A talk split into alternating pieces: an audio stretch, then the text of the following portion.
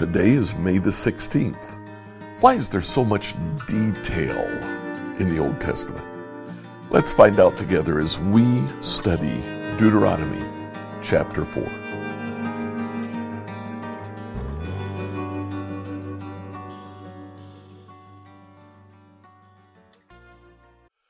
So, Deuteronomy chapter 4 finishes up the first discourse of Moses to the people of Israel. At the end of the chapter, from verse 44 on, we actually have the introduction to the next discourse that starts in chapter 5. So, in Deuteronomy 4, we have several different paragraphs. Primarily, uh, Moses, after looking back at the history, the short history of the nation, from the time that they left Egypt to the time that they're now preparing to take over Palestine. Moses looks back at all of that. Eleven times in these verses, he says, Listen. Verse 1 Now, Israel, listen carefully to these decrees and regulations. Eleven times in this chapter, he uses a word that's translated three different ways obey, follow, or do. Now, they mean the same thing. Um, for one, now, Israel, listen carefully to these decrees and regulations that I'm about to teach you. Obey them so that you may live, so that you may enter and occupy the land that the Lord, the God of your ancestors, is giving you. Listen and obey. Three times in this section, he says, Don't forget.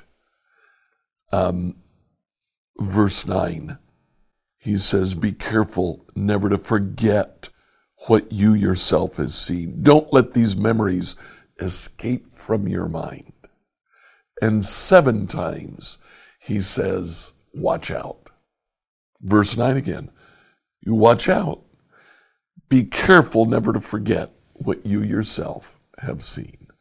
Now, in all of these, Moses is in essence saying the things that I've presented are important. Pay attention to them, listen to them, learn from them, and then obey what God is asking you to do.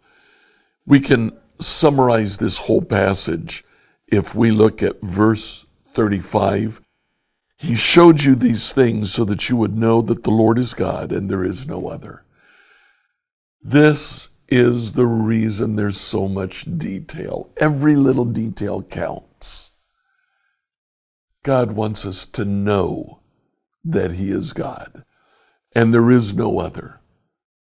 And then in that same paragraph, starting in verse 39, so remember this, keep it firmly in mind. The Lord is God, both in heaven and on earth, and there is no other. If you obey all the decrees and commands I'm giving you today, all will be well with you and your children. I'm giving you these instructions so you'll enjoy a long life in the land the Lord your God is giving you for all time. Yeah. We find a lot of detail in the Old Testament. But the reason for that is so that we'll know exactly what God has done for us. He did it before, He can do it again. Like, follow, and subscribe to this devotional on whatever platform you use to listen to it. Email your questions to us at questions at becomehope.com. Tomorrow, we'll answer the question what is the greatest commandment?